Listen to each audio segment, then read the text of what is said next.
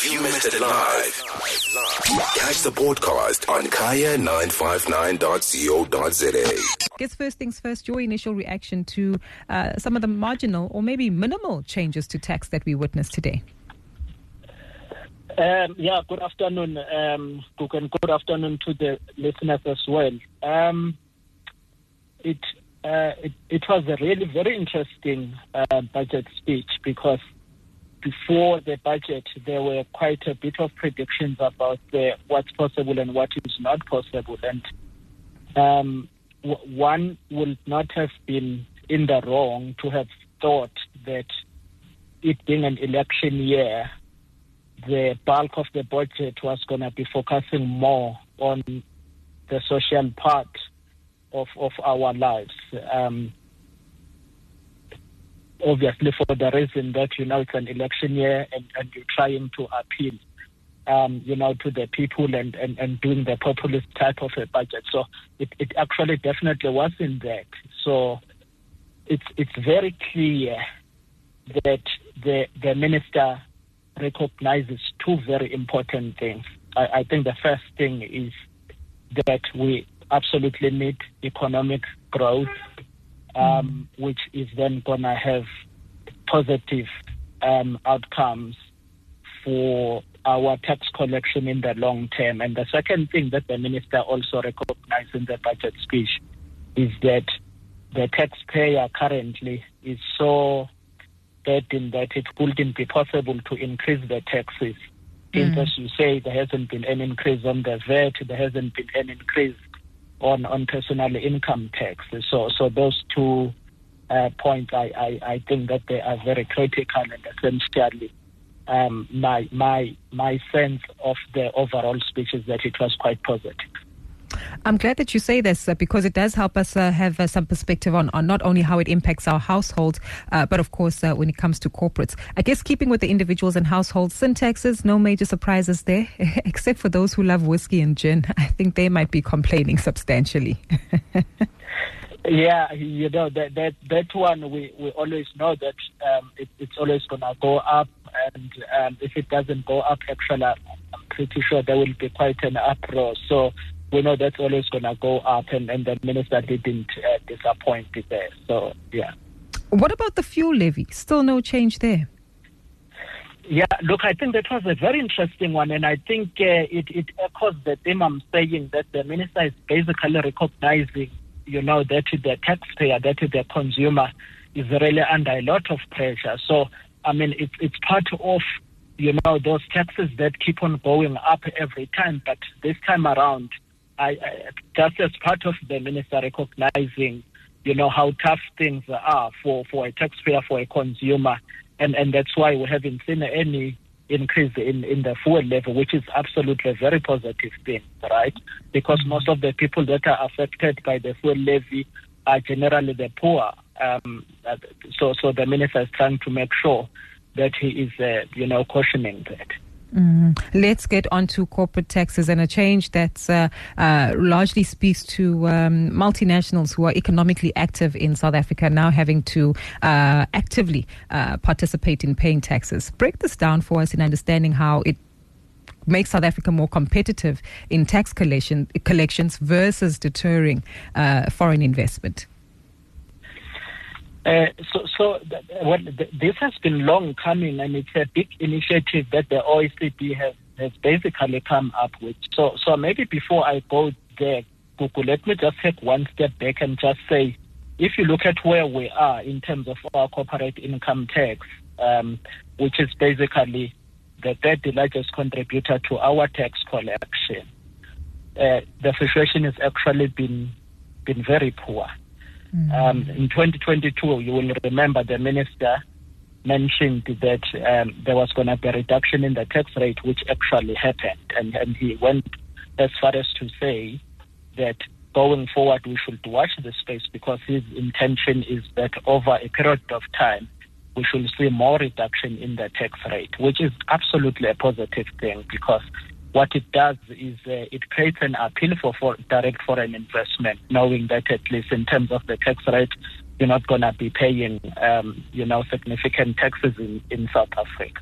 So, so what has happened is as part of the overall initiative then by the OECD to make sure that the cake is spread um, proportionately across all the jurisdictions. They have then introduced this 15% minimum tax, which mm-hmm. all the multinationals that are operating in South Africa will then be um, obliged to pay. And, and the minister was very clear that this will happen irrespective of where the actual revenue is coming from. Yes. But I mean, this is not something that will immediately have the the impact because you still need the legislation that is gonna be supporting that legislation, which obviously would need to be very clear. But it definitely is something that is very positive, that is uh, taking us into the um, right direction because it's not only South Africa that is applying this. It's actually going to be mm. across a number of jurisdictions. So we're simply just becoming aligned with our international trading partners. That helps put things into perspective quite a bit to understand that we're actually not chasing any capital away, but really fighting for what is due uh, to us and making it law versus the back and forth court battles that we've seen with some of these multinationals. Musa, what also intrigued me uh, about the budget speech today was something that will impact South African households, especially those of us who are saving for our retirement. The two-pot system, uh, likely going to be introduced in September to allow South Africans, uh, before reaching their pensionable age, uh, to actually tap into their savings. And this sounds like it uh, is, has been tricky rope to navigate in terms of practices. Yeah, look, I think even the tone from the minister, you could hear that he was quite relieved because it, it's again recognizing the tough times that, you know, the taxpayers are going through and it's definitely going to be assisting so that if you are, you know, in a position to be able to withdraw and be able then to uh, deal with some of the debts that unfortunately most of the households are finding themselves in, you know, that creates that possibility. Um, so, so it's, it's a very welcomed measure. It's going to be happening um, on the first of um, on the first of September, as the minister was saying. So, this is definitely one of those very positive developments, and uh, it's it's one of those kuku again where you know the trade unions, the labor, was mm. was pushing very hard for this thing to happen because they understand where their constituency is. Mm, definitely. I guess, Musa, to close off with uh, the the end of solar tax breaks as well for households as we bring it closer at home to, to for consumers. Uh, I see no extension here. Uh, yeah, look, n- nothing happened there.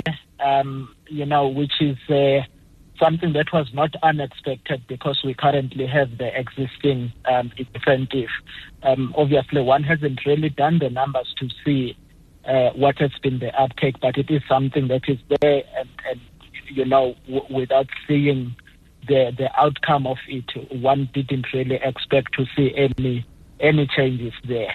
Mm-hmm. I think where there is a very interesting change in terms of the incentives that are now given to business and not necessarily to the individuals is actually around the electric cars.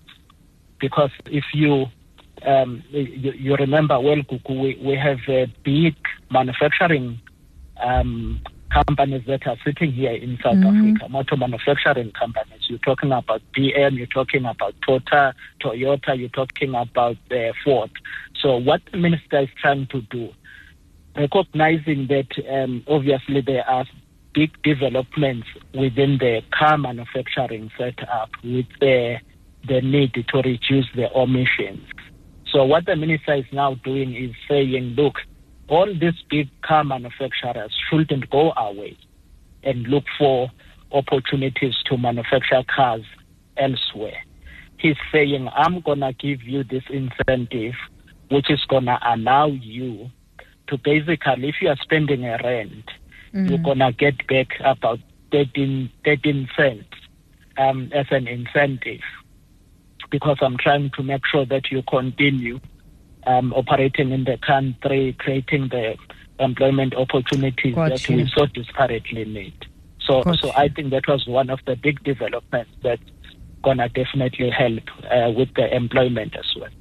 100%. Uh, Musa, to close off with, uh, I guess many of us constantly debate and talk about the Laffer curve, uh, which provides us with an understanding of uh, the um, the more taxes you collect as a com- country, uh, sometimes the, the more restrictive you are in terms of limitations uh, on the, the tax revenue you can collect. as you take a look at South Africa's current revenue collection system, some of the innovative models we've tried to introduce and the traditionalist systems we still maintain, what is your stance on the sustainability and the um, uh, uh, vibrancy of our t- revenue collection service at the moment?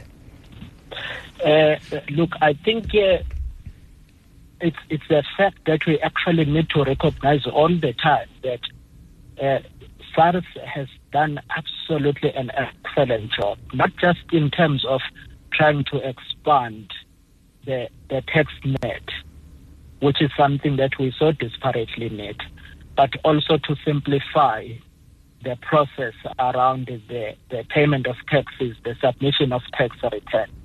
So just recently, we are aware that SARS has embarked on a big, on a big initiative to basically focus on using data to understand the behavior of taxpayers, to understand what other new alternatives should be implemented. And, mm. and one of the things that are currently under discussion is, is around, um, you know, the, the modernization of returns around the submission of VAT, right? Which again is going to be um, such a positive development because what it will do is instead of doing all these manual submissions and the manual auditing of the VAT returns. This is now gonna be um, this is now gonna be automated. The minister hasn't said that it's something that is on the card, but we we know we understand that it's part of the bigger play that is happening at SARS as part of modernizing of modernizing and also making sure that um, there is more technology that is at play mm. when you are submitting returns, especially in, in the VAT space. So, so again, Google, that's a, a very positive development, and, and, and it's one of those things that will definitely make it easier for taxpayers to comply.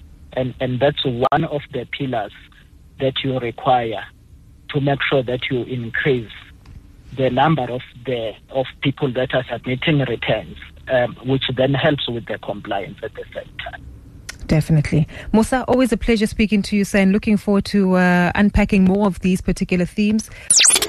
If you missed it live, catch the podcast on kaya959.co.za.